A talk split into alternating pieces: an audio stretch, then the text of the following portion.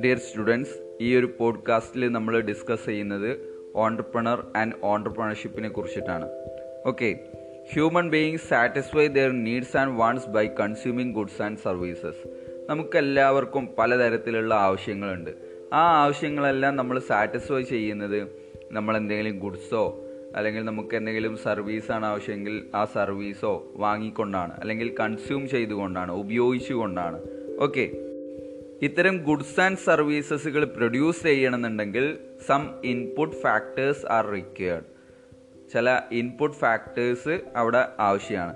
The major input factors are land labour capital അതായത് പ്രധാനമായിട്ടുള്ള input factors എന്ന് പറഞ്ഞാൽ നമുക്ക് ആ ഒരു ഫാക്ടറി സെറ്റപ്പ് ബിൽഡപ്പ് ചെയ്യണമെന്നുണ്ടെങ്കിൽ ലാൻഡ് വേണം.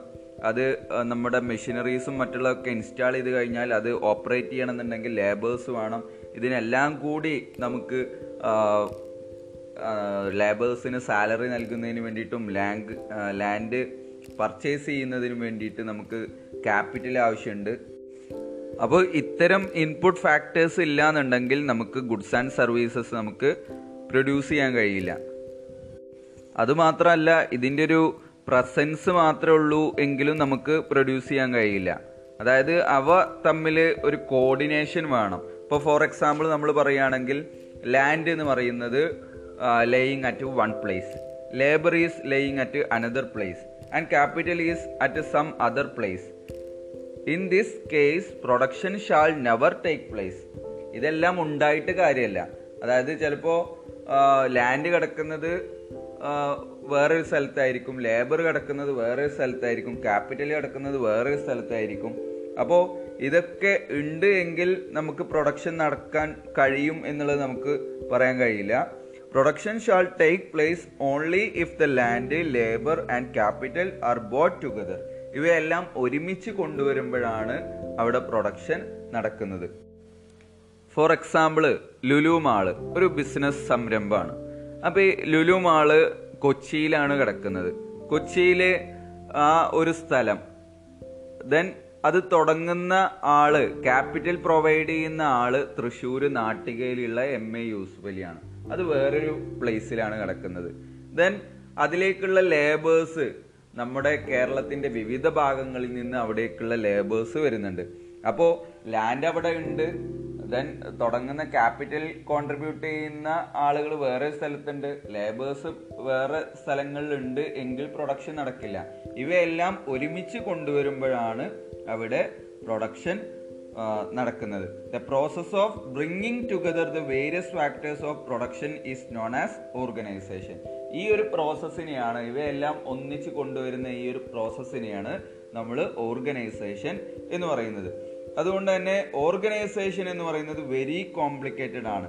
This involves risk and uncertainty in this situation who will come forward to undertake the risk and bear uncertainty ഈ ഒരു ഓർഗനൈസേഷൻ എന്ന് പറയുന്നത് കോംപ്ലക്സ് ആയിട്ടുള്ള പ്രോസസ്സാണ് അതായത് റിസ്ക്കും അൺസർട്ടനിറ്റിയും പല സ്ഥലങ്ങളിൽ കിടക്കുന്ന ഇവരൊക്കെ ഒരുമിച്ച് കൊണ്ടുവരിക എന്ന് പറയുന്നതിൽ ചില റിസ്ക് ആൻഡ് അൺസർട്ടനിറ്റി ഉണ്ട്.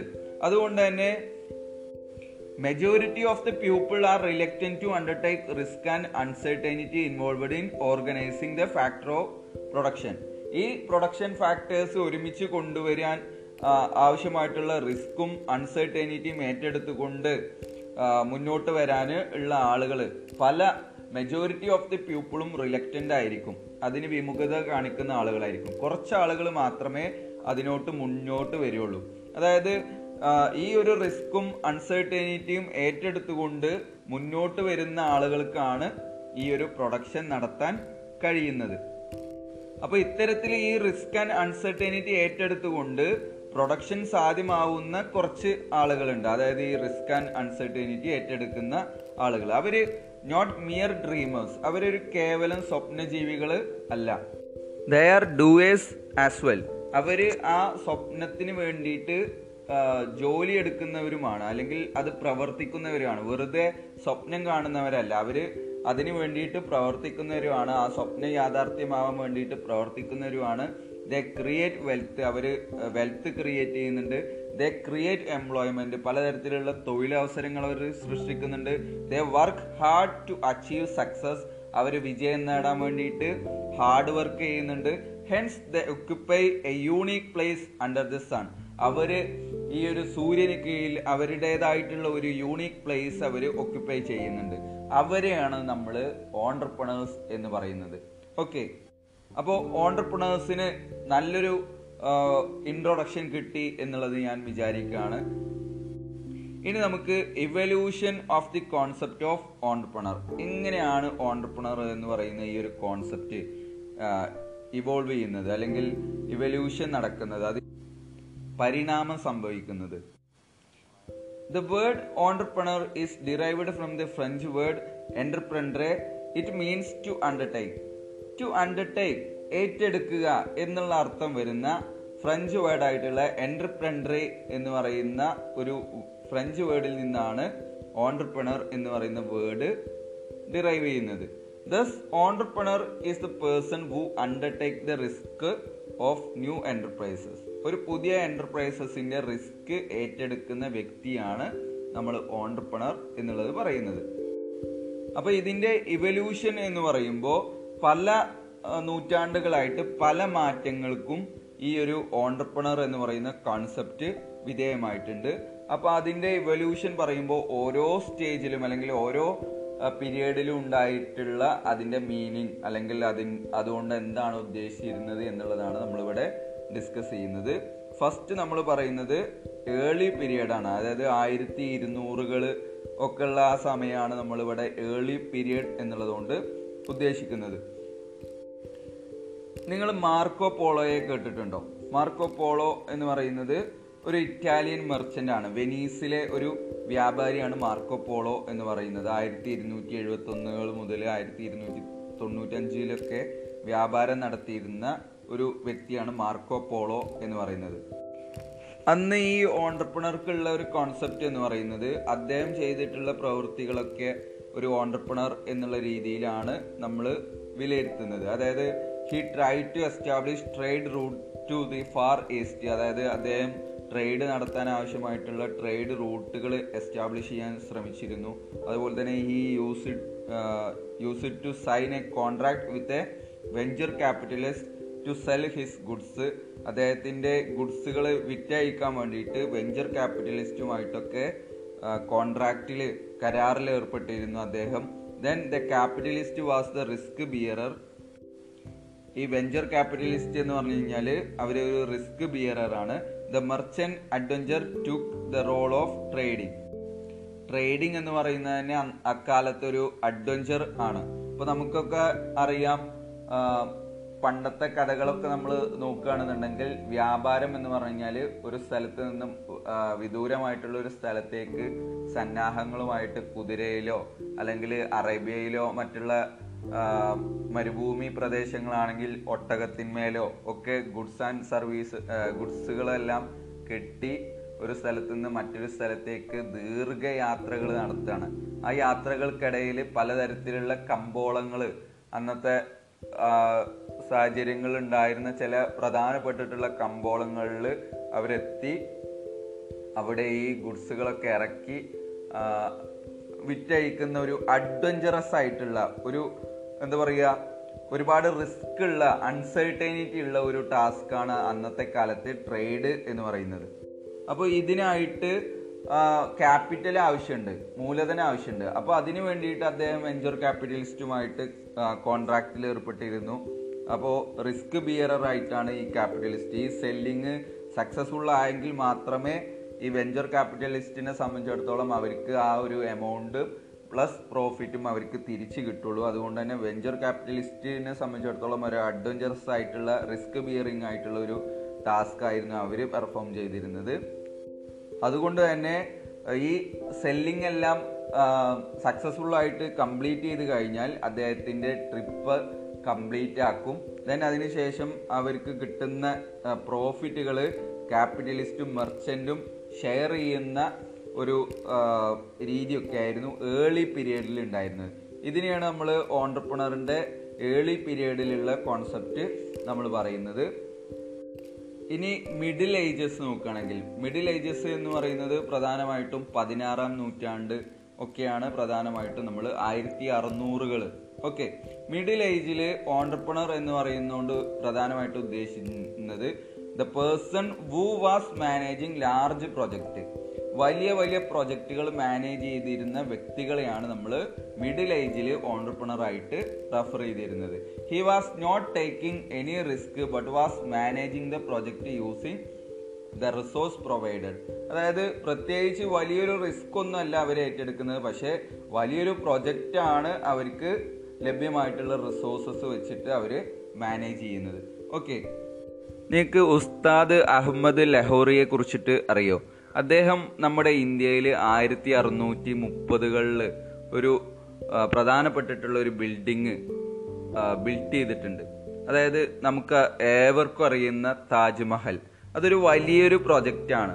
അവർക്ക് കിട്ടുന്ന റിസോഴ്സസ് വെച്ചുകൊണ്ട് ആ, എന്താ പറയുക ആ പ്രൊജക്റ്റ് മാനേജ് ചെയ്യുന്നതാണ് ഇവിടെ മിഡിൽ ഏജിൽ പ്രധാനമായിട്ടും ഓണ്ടർപ്രണർ എന്നുള്ള ടേം കൊണ്ട് ഉദ്ദേശിച്ചിരുന്നത്. അതായത് പിരമിഡ് നിർമ്മിക്കുക അതുപോലെ തന്നെ താജ്മഹൽ അതുപോലെ തന്നെ ഇതിൽ തന്നെ പറയുന്നൊരു എക്സാമ്പിൾ ഉണ്ട് ആർക്കിടെക്ചർ വർക്ക് ആയിട്ടുള്ള കാസിൽസ് പബ്ലിക് ബിൽഡിങ് കാത്തറേഡ്സിൽ തുടങ്ങിയിട്ടുള്ള ചില എക്സാമ്പിളുകളൊക്കെ ഇതിൽ പറയുന്നുണ്ട്.